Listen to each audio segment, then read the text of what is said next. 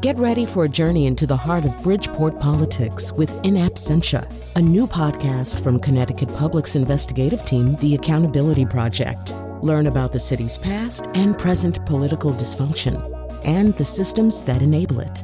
Tune in wherever you get your podcasts. Funding provided by Joe Zimmel and Valerie Friedman.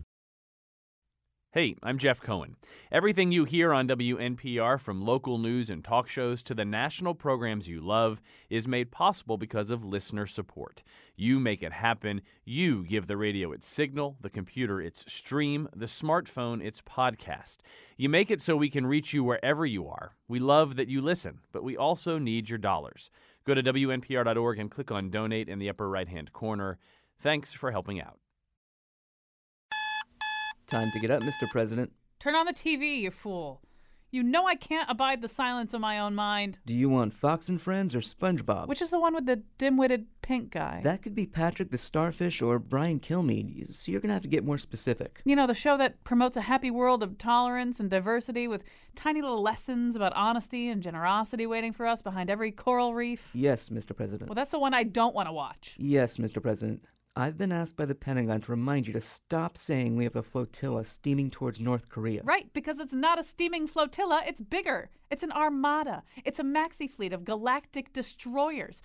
A steaming flotilla is what I'm going to make in the bathroom right after I'm done talking to you. Also, Mr. President, whatever you want to call our ships, they're actually steaming towards Australia. It was on TV that we were steaming toward Korea. Fake news. Fake news. Technically, they were just repeating what we told them for two days. Anyway, why are we attacking Australia? That's not the plan. The plan is for me and my family to go live in Australia if this continent becomes, you know, becomes. An apocalyptic wasteland after a poorly thought out multilateral missile exchange with other nuclear superpowers? I thought we agreed to use words like landscaping problems. Anyway, we need Australia to stay viable. I told Eric he could have his own kangaroo, but he has to take care of it. Maybe the best thing to do is to avoid a nuclear exchange. It's not up to me. That North Korean madman has been a problem for Clinton, Bush, and Obama, too. Actually, that madman died in 2011. This is his son. Well, they shouldn't have such similar names. Imagine if I had a son named Donald Trump Jr. You do, sir. Fake news! No, really. Well, I can see whose side you're on. Clear out! I need to draft an executive order demanding that Sonja stop trashing Luann and Bethenny. We've discussed this before, Mr. President. Even though it's called reality television, Real Housewives of New York, it's not something that a president should be. Get out! The rest of you listen to this. I'm going to be busy for a while. Did he leave me the sports section? I need the sports section to make my executive order. Meanwhile, here's the guy who spent all day Sunday talking about the freedom election. Colin McEnroe. Yeah, actually, I wasn't sure whether we still have to do that or not. You know, we weren't supposed to say French fries for a while. Uh, so yes, there was there was a freedom election yesterday, when, and we will be talking about it later in the show about the outcome of the uh, uh, the freedom ele- election. But right now, we're going to talk about the aforementioned president of the United States. Uh, welcome to our scramble. Uh, so much to say. I do have to say, well, some of that uh, intro that you just heard was based on a remarkable article in the Washington Post today that talks about sort of the way in which television news drives Donald Trump's thinking. Not that that's a big surprise, but I mean, it even includes the ideas that like now foreign diplomats tell their the leaders of their country if you're coming to the United States to meet with the president get on TV first because that's where he'll find out about you basically I, I don't know that boggled my mind. I didn't think my mind could still be boggled at this point but it apparently can. Uh, all right so we're very excited to have back with us Eric Levitz a journalist and comedy writer. He writes for the I, I don't even know how anybody tells the difference anymore but anyway he writes for the New York uh, for New York Magazine's Daily Intelligencer uh, and he is associate editor there. Um, Eric Levitz welcome back to our show. Yeah, thanks for having me. So much is happening this week. Uh, I guess we have to begin with uh, the notion of the first 100 days, uh, which Donald Trump, in an interview on Friday with the Associated Press, said is a really stupid, artificial way to look at things. Uh, it's it's an arbitrary deadline. Uh, there's only pro- one problem with that, Eric Levitz, as you can tell us, which is that it's kind of his deadline, right? Yeah, yeah. I mean, it's been you know a historic milestone that people have uh, liked to point to to assess a president's success for a long time because generally speaking, there's a usually a honeymoon period where the midterms are a little while away, so you have you know sort of your party. It's a ideal time for your party to fall in line, be loyal, take votes on the agenda without worrying quite as much about you know how it's going to play out two years from now. Um, but Trump himself also, uh, you know, with his love of hyperbole and talking up, you know, just how effective uh, he is and how much of a uh, all action, you know, not just talk politician he is, uh, promised to do an astounding array of things by his 100th day, um, including, of course, uh, repealing and replacing uh, the Affordable Care Act or Obamacare. Um, and he has not uh, done that nor passed any major legislation of any kind. No, there's uh, and it's in, in one of your pieces in New York Magazine. There's uh, uh, uh an image of this list of things that he referred to as the contract with the American voter, you know, and there's like 10 things on the list. And he hasn't done any of them. Uh, I mean, it, it's not that he hasn't done some of them, he hasn't done any of them. And, and for somebody like him, because so much of that message was, as you say, Eric, a message of sweeping aside impediments and blasting through obstacles that might have stopped a lesser man and, and ignoring and cutting through all of the conventions of Washington and draining the swamp and all. So, and that was all about just sort of bursting through like Superman going through a brick wall uh, and and having great success on the other side. So it is. I, I guess he doesn't have much choice now but to suggest that this whole 100 day thing was kind of a stupid thing to begin with and hope nobody remembers that it was kind of a stupid thing that he tied himself to. Yeah, I mean, you know, there is this dissonance where when he was running, uh, the line was that a, a businessman, someone who has, you know, who has been disciplined by the, the rigors of the the private market, the, the private sector, um, would be able to come into Washington and just get things done way quicker than these, you know, effete bureaucrats that have been running our swamp. Um, but but now actually the line is I think in Associated Press interview last night, you know, he sort of suggested that you know, look, what do you expect? Like I I need to get my bearings on healthcare. I'm a businessman. Like I I didn't know how this stuff works. I'm I'm learning it, but but I'm going to get it done where uh, being a businessman has gone from a reason why he would move uh, faster than other politicians to a reason why you know you got to kind of cut him some slack. Right, and I think the other one thing he benefits from. Correct me if I'm wrong about this. One thing he benefits from is a, a, a, less than complete incentive for either party to really call him on the carpet about this. I mean, the D- Democrats they don't want to make too much fun of him for not accomplishing these goals because some of these goals are goals that they're very happy he did not accomplish. It doesn't really make any sense to you know to say, well, you know, you haven't gotten any of your your tax reforms through, or you haven't re- repealed and replaced Obamacare. You know, I mean, if you run down, I'm looking at that list of, stuff. There's there are a few things that maybe they could at least nominally get behind, but for the most part, they're not going to flog him about not accomplishing a whole bunch of stuff that they were opposed to in the first place. And for the Republicans, there's a disincentive because they're sort of yoked to him anyway, to whatever extent Paul Ryan and Mitch McConnell can be said to, you know, not necessarily know how to get some of this stuff through uh, a somewhat divided Congress they're not going to kick him about this stuff either. So uh, maybe one way Donald Trump benefits is that he, you know, he's lucky enough not to have really an opposition party at the moment.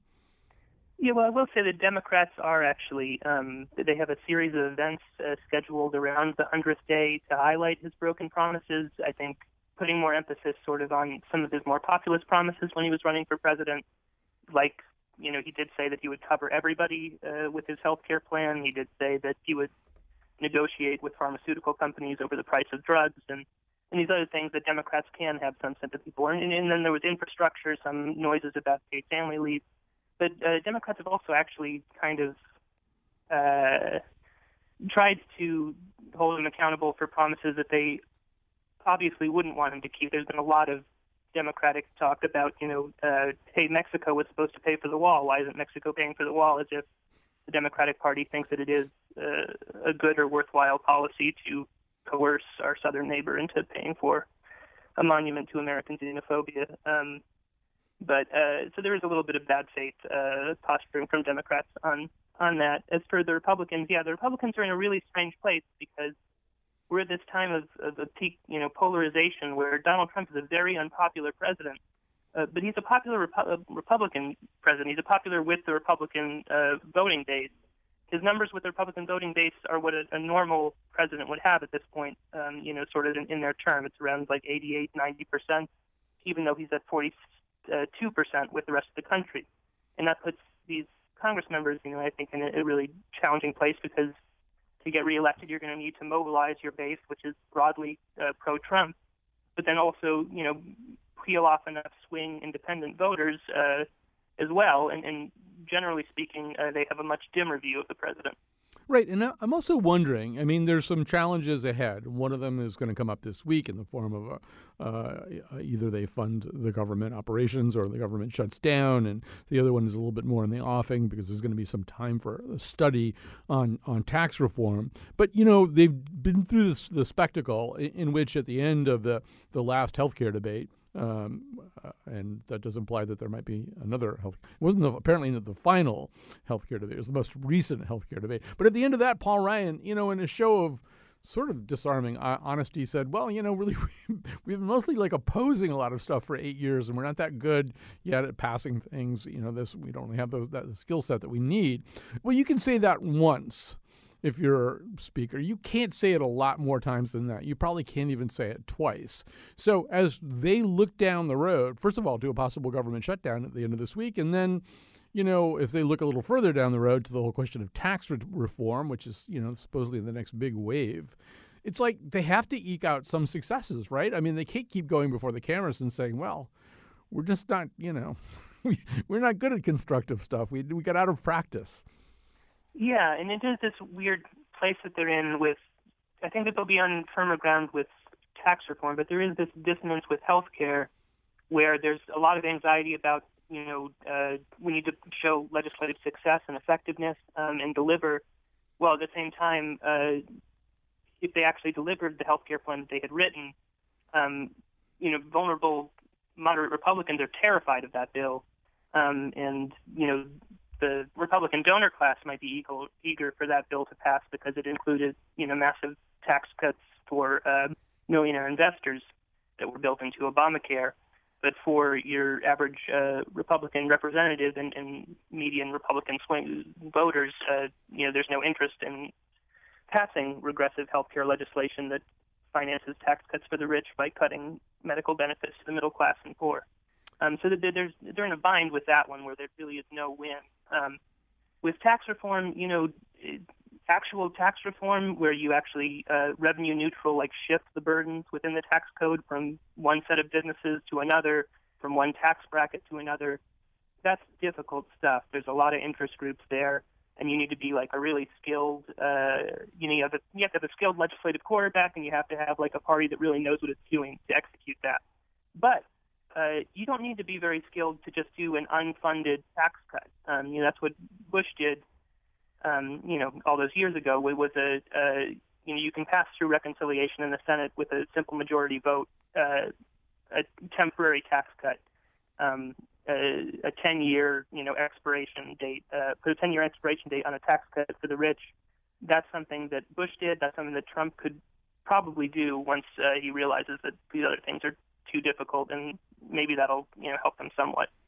Um, I have so many questions about all of these, but let's let's go back to healthcare for a second because uh, there is this kind of notion that, that there's kind of a zombie Trump care that there might be some attempt to revive it, and as you just suggested, for a lot of reasons, you know, it is probably the most unpopular idea anywhere on the legislative menu uh, in, America right now. The the, the AHCA was really kind of detested by Americans, had very minimal poll support. It seems to me that part of the problem here and it doesn't really get talked about all that much, is that there isn't really a Republican fix for what we could all agree are some of the problems with the original ACA.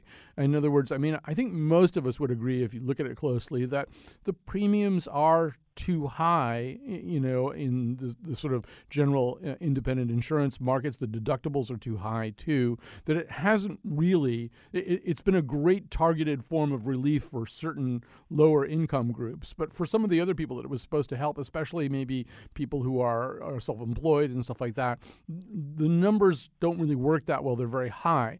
The problem with, of course, is that this is essentially a Republican plan to begin with. The thing that people object to the most about it, uh, the the the mandate uh, is came out of the Heritage Foundation. It was a way of keeping private insurers in this whole proposal, and then the private insurers haven't necessarily held their ground about all this stuff.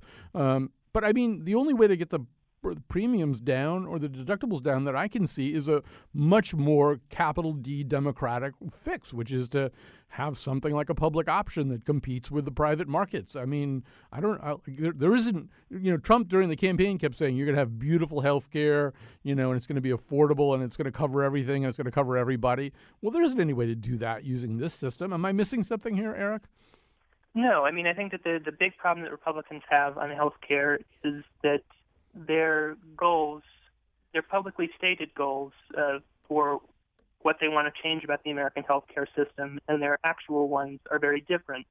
Um, they're different for the reason that the American people do not share their goals. So their objection to Obamacare officially, especially uh, since Trump launched his campaign in recent months, is that uh, deductibles are too high, premiums are too high, doesn't even cover everybody. You have not enough choices. Um, the, the patient is not empowered enough. These are their official complaints about the law. Um, but but the actual reasons why they oppose the law are, uh, you know, first and foremost, it redistributed resources uh, from the rich uh, to the poor.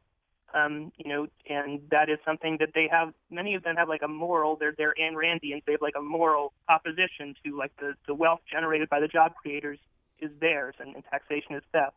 Um, you know, so that they have that commitment and then also it was passed and signed by an African American Democratic president. So of course it has to be bad. Mm-hmm. So these are the two reasons why they're against it. Um, and you know they were able to really milk that last part about the black president to get their base really riled up about it. Um, but, but now that they're actually in power, uh, the discrepancy between what they say is the problem with healthcare and what their actual priorities as a party are uh, have created this huge problem for them because all of their plans make the problems with Obamacare that they've been complaining about worse. Their actual position on health care is that deductibles are too low, um, you know, and that we need to have higher deductibles so that people really think more about uh, how much their health care costs and, and use health care less to get health care aggregate health care costs down. Um, they have an immensely unpopular vision that is unpopular even with their own base. There was recent polling that showed that self-identified Tea Party Republicans believe that the government should spend more money on Medicaid than it currently does. Their plan would have cut 880 billion from Medicaid within the next 10 years. You know, Eric, we've only got a few minutes left, and uh, you know, you've uh, in your writing very well sketched out, particularly around the healthcare issue, why the Republicans have a part a problem in the sense that you know they've got two wings of the party. One of them thinks that uh, you know Obamacare is not punitive enough, and the other part thinks that the HCA is too punitive. The Democrats have a little bit of the same problem, and it's beginning to surface a, a little bit. Like as we ask the question, what kind of race do they run as an opposition party in 2018? Uh, Tom Perez and Bernie Sanders went on the road together and right away, it seemed as though they have a little bit of a mirror problem, uh, don't they? Um, you know, they have they have their own tensions, and I think that it's uh, ultimately it's less of an issue, I think, in opposition than it is, uh, you know, when, you're in power and actually have to make these decisions. But but no question, there are tensions within this party. Um, there's a some of it is right now to their benefit. There's a flood of uh, candidates. Uh, early recruitment for the Democrats uh, right now they have 58% more declared candidates for House races in 2018 than they did at this point um, in the the 2014 cycle.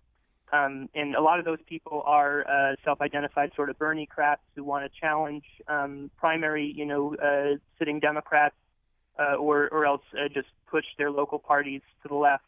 Um, you know, so that is on the one hand, you know, maybe concerned because there's divisiveness there, but on the other hand, it's drawing more candidates into the the field, and, and ultimately, at this point, you know, as a political party, you want to have uh, as many players vying for contention as possible. Um, but uh, yeah, there is this tension. I mean, right now, the consensus among the Democratic uh, establishment is that the best route to a House majority runs through these suburban uh, districts that flipped uh, from Romney to Clinton, or at least moved in that direction. There are all these Sun Belt suburbs where highly educated white voters um, and you know uh, slightly higher than average uh, minority voters um, make up these districts, and they were repulsed by Trump. Um, and so, you know, the one in Georgia last week that uh, Jon Ossoff, uh, you know, nearly came within two points of, of securing a victory and uh, elected Tom Price, uh, the Republican congressman turned health secretary, by like 20 points, uh, but but came within two points of, of giving its vote to Hillary Clinton. So their idea is that we can convert these these Romney voters um, in, into you know uh, Democratic voters going forward, um, which would seem to entail emphasizing the party's commitment to social liberalism and really not moving left too much on economics because you don't want these people to start worrying about how much you're going to tax them if you're trying to bring them into the party. Or at least that's the left's concern with this strategy, um, right? Is that uh, if we view the future of the Democratic Party running through these suburbs um, and converting these you know, the, what were country club Republicans, that's going to limit the ability of the party to move in Sanders' direction on policy. Right. Eric, um, Eric I'm going to have to stop yeah. you right there because we're just flat out out of time. Eric Levitz, great to talk to you, associate editor of the New York Magazine's Daily Intelligencer. Some people are coming to talk to you now. They're going to talk to you about what kind of radio you like and whether you'll support it or not. If you support it right now, this show, which I hope you love, will kind of get credit. So do that. And we're back. Uh, we're back and we're going to talk about uh, yesterday's French election. We're going to talk about it with people who uh, are over there right now and therefore nearing their cocktail and or dinner hours. We're very grateful for them uh, for their time. Uh, joining us right now is Roger Cohen, op-ed uh, columnist for the International New York Times, writes about international affairs and diplomacy. But you're all public radio listeners. You already know exactly who he is. You read him. Jean-Marie Pottier, editor at large for Slate in France. That's slate.fr. is is also with us, and we'll talk a little bit about what happened yesterday, what's going to happen over the next two weeks, too. Um, so, first of all, welcome to this conversation. And uh, Jean Marie Pottier, I, w- I want to begin by asking you to define a couple of uh, words that may not have precise. Uh, American English equivalents, but seem to be surface, sur- surfacing a lot in describing the mood in France. And the first one is déga- dégagiste. I hope I'm saying that remotely closely. Um, explain what that means. Hello. Hi. Uh, thank, thank you for inviting me. Um, dégagisme is um, the fact that you want to fire the incumbents, for, mm. for example. And um, many uh, leaders in France have been fired since one year. Most of all, our, um, our actual president, François Hollande, who, uh, who is not running during this uh, presidential election, but also our former president Nicolas Sarkozy, mm-hmm. who tried to come back uh, during the um, the primary of the right, of the Conservatives, uh, in uh, last autumn, and was uh, who lost against François Fillon, and François Fillon himself lost yesterday. So well, that is dégagisme.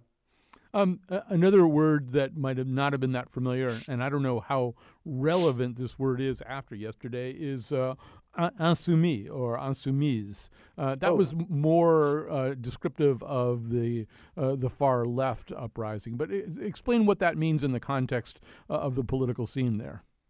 Oh, uh, insoumis. So it's uh, yes, you're right. Um, it's the new party on the far left, on the radical left. Uh, the party of uh, Jean-Luc Mélenchon, who got 20% of of the votes yesterday.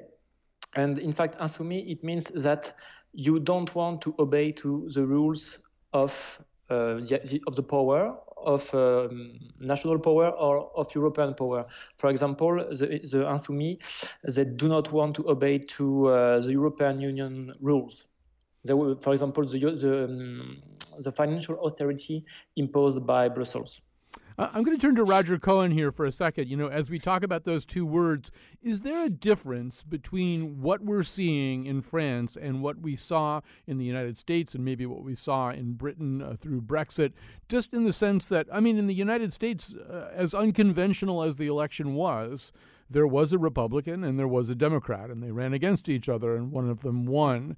This seems more like a sweeping aside of established political norms, and, and that no matter what the outcome was yesterday, and no matter what the outcome is two weeks from now, you're going to be looking at something that isn't all that familiar, at least in terms of political label. Do, Roger, does it go beyond the label? Well, Colin, I think uh, President Donald Trump hijacked the Republican Party uh, for his ends uh, during the election. So uh, I think you did see also in the United States uh, strong reaction against the mainstream parties, and certainly in France, um, the Fifth Republic since 1958 uh, has alternated between the center left and, and the center right. And uh, essentially between the socialists and the center right have had various names, uh, most recently the Republicans. So that has been um, swept aside. It's been dégagé. And um, in its place, you have uh, Marine Le Pen um, of the far right National Front, uh, a racist party. And um, then you have this new movement, a centrist movement of um, the great French political upstart Emmanuel Macron, aged 39. Um, and uh, he calls himself a progressive. Um, he worked closely with uh, President Francois Hollande, uh, a socialist. So he's of the kind of center left, but in order to prosper politically, he had to create a new movement. There is simply uh, a lot of anger against the establishment, against elites, um, against impunity, uh, and against experts um, saying what should be done. And that, I think, is something we've seen now in Britain, in France, and in the United States. So, Jean Marie, uh, I, I, would assume that this would be a difficult um, candidacy to predict. In other words, Macron is himself kind of a neophyte. I mean, maybe I'm exaggerating that, but somebody pretty new to French politics. His party is something that's new to French politics. So, is there a way to predict? I mean, one of the things that has to happen now is a sorting out of yesterday's results, uh, a winnowing down of candidates, and, and a lot of those votes and support have to go to one of the two candidates. How easy is it to predict who's going to flock to the standard of Macron? You, are not exaggerating at all because uh, it was impossible to predict the rise of Macron. three years ago or five years ago, almost no one knew him uh, outside the political circles in, in Paris. And uh, speaking of the runoff, I think it's not so hard to predict what will happen because uh, Macron is a former socialist, in fact, a former member of the Socialist Party, even if it was during a, a short time. So many socialist voters well, there are not so much left today because only 6% of the people voted for the socialist candidate. But many socialist voters uh, will vote for Macron. Um, uh, a large part of the Insoumis voters, the radical left voters, will also vote for Macron. And uh, also a large part, I think, many, maybe 50% of the conservative voters. So, in fact, um, it would be, uh, I think, a huge disappointment for Macron if he didn't did not reach 60% of the vote um, in the runoff. It should be far less close than the Brexit vote or the American presidential election. Um, I, I uh, first of all, I'm going to ask Roger. Do you share that kind of confidence? I mean, the the prediction markets seem to be leaning in that direction, but not unanimously, and and this seems very volatile and mer- mercurial. Well, I, yeah, Colin, I'm much less sanguine, really. Um, opinion polls, which were very accurate on the first round, do show at this point uh, Macron getting about 62%, which would be a very clear victory, even if it's nothing like the 88% that President Jacques Chirac got against uh, Marine Le Pen's father in, in 2002. But uh, I was in France a couple of weeks ago and reporting, and um, a lot of the left, was, my sense was, Mélenchon and socialists, said to me, um, we're not going to vote utile, vote useful. We're sick of that. We're not going to vote just to prevent Marine Le Pen getting into office. And Macron is intensely pro-European, intensely pro-Euro. Uh, in fact, that was one of the bravest stances he took during the campaign, and I admire him for it. But Mélenchon is not, not at all. Um, and this 20% chunk of the vote, he surged in the last 10 days or so. Uh, I don't think it's a given at all um, that a high number of those will, will vote Macron. Uh, I think the right of the Fillon vote, the conservative candidate Francois Fillon, could well go to Le Pen. And the fact is that Macron will now be attacked for being a puppet of Hollande. He will be attacked for being uh, having been an investment banker, having been part of the system. Um, the line of attack from Marine Le Pen on him is is very clear. Um, now he's proved extremely adept up to now, and I I hope he will continue to be. But I suspect that the vote in the end will be quite close.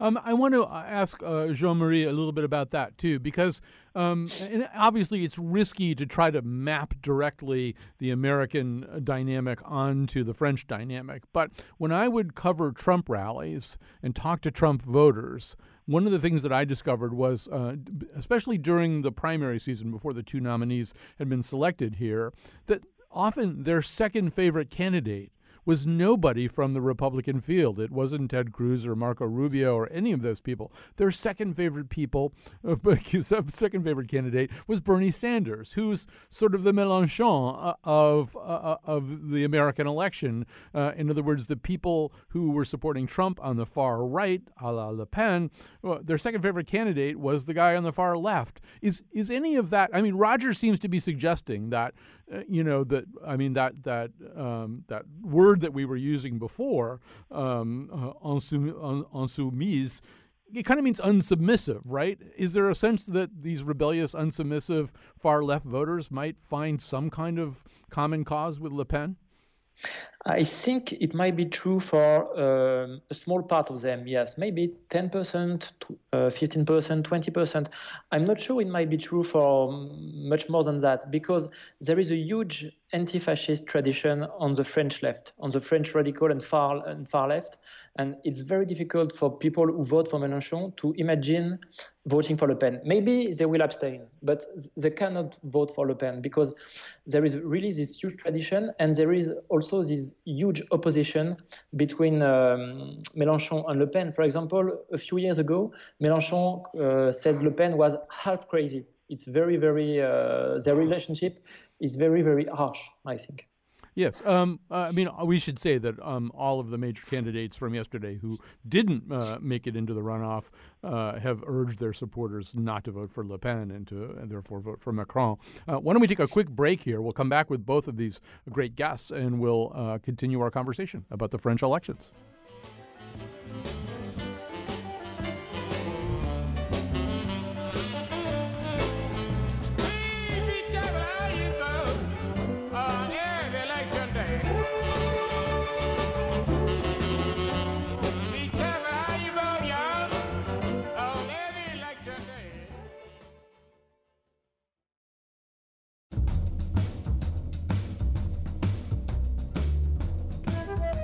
Want to say to Marine Le Pen, we may have our differences, but semper fi, and thank you for your service. Today's show was produced by Betsy Kaplan and me, Chion Wolf, with special help from Amanda Poisson and Jonathan Le Pentalon. The part of Bill Curry was played by Jerry Lewis. On tomorrow's show, we explore the connections between genius and geography.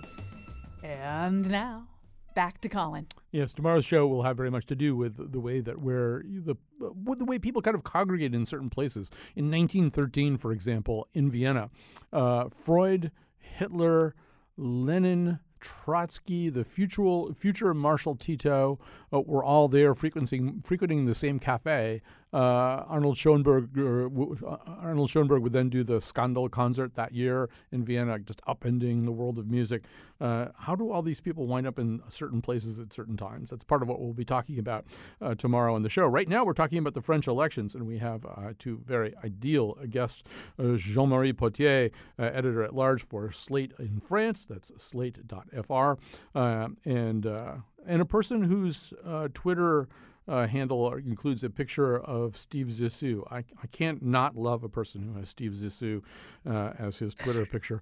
Uh, and Roger Cohen, op ed columnist for the International New York Times. He writes about international affairs uh, and diplomacy. Um, Roger, I'm going to start out with you as we were wrapping up the previous second segment. Uh, uh Jean-Marie was talking about how on the left, you know, there's a way in which the, the, the fascism implicit in, in Le Pen's rhetoric is sort of a bridge too far, just a, something that can't be crossed no matter how unsubmissive and rebellious uh, a person is feeling on the left. You've also connected some of this phenomenon, though, to what you call the French sense of masochism. Explain what you mean by that.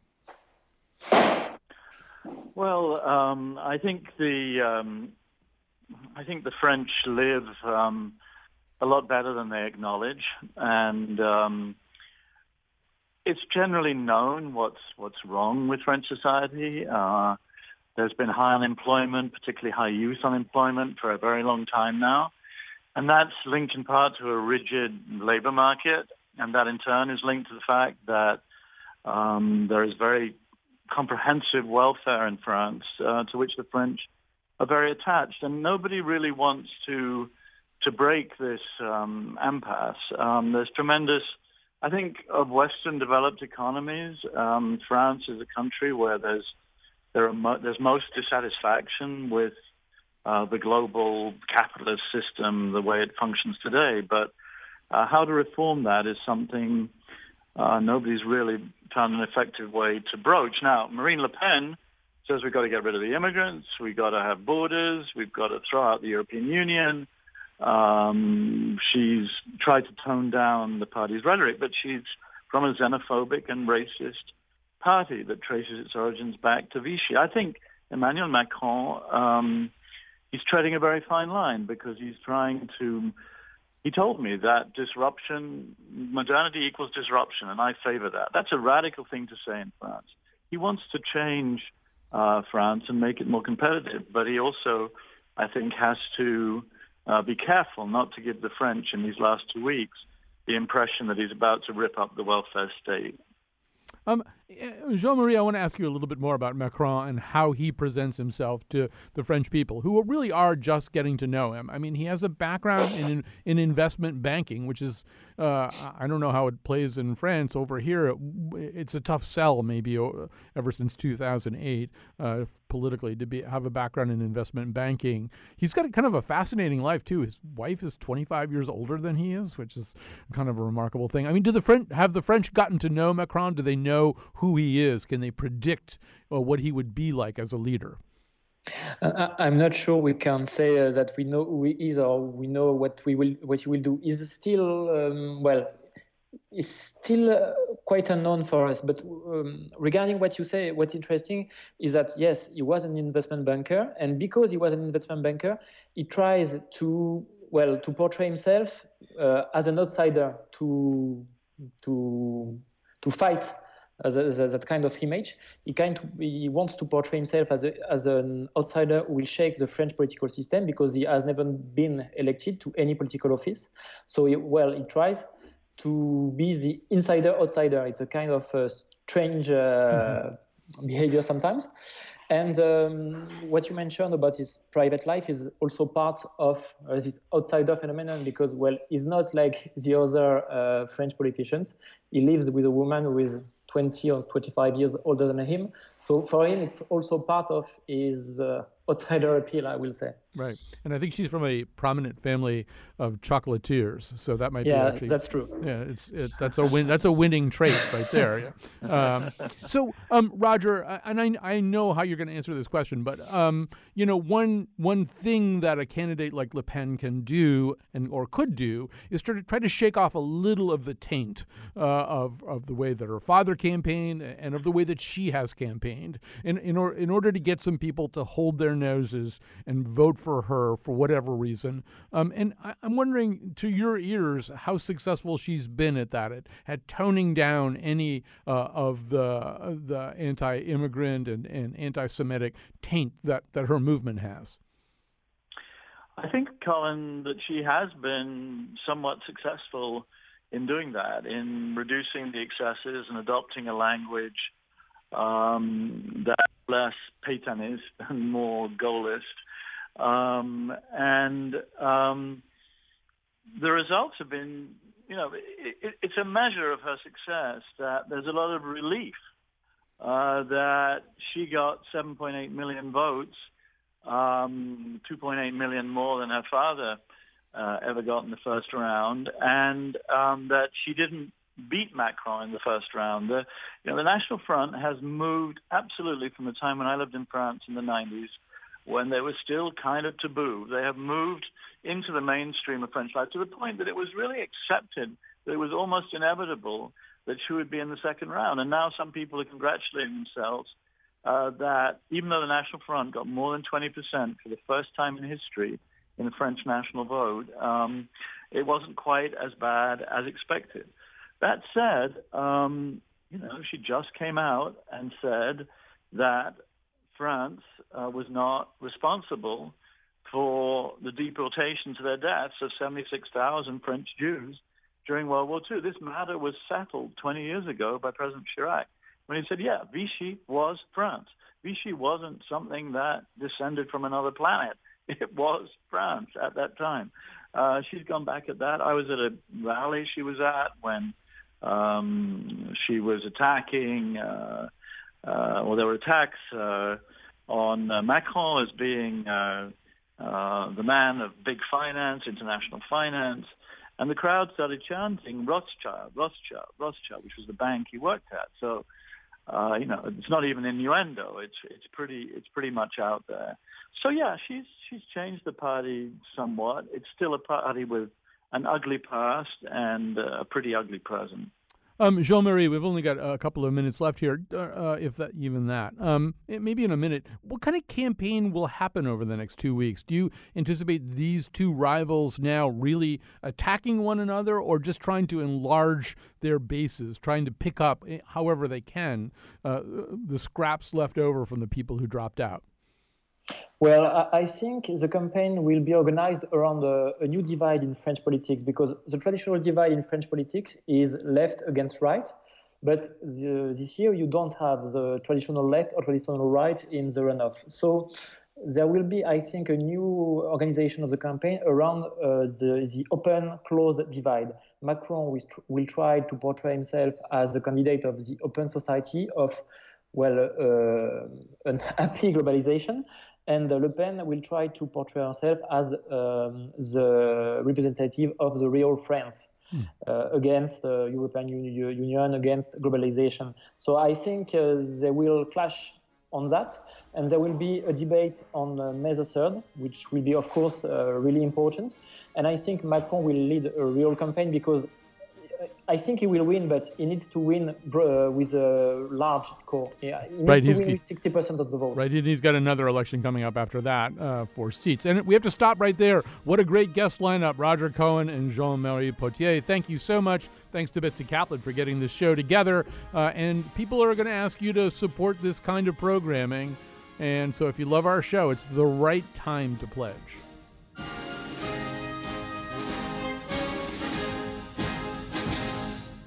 If Marine Le Pen wins the election, is she going to build a wall? And if so, is Spain going to pay for it? And is it to keep people from coming in to France or to keep them from leaving France?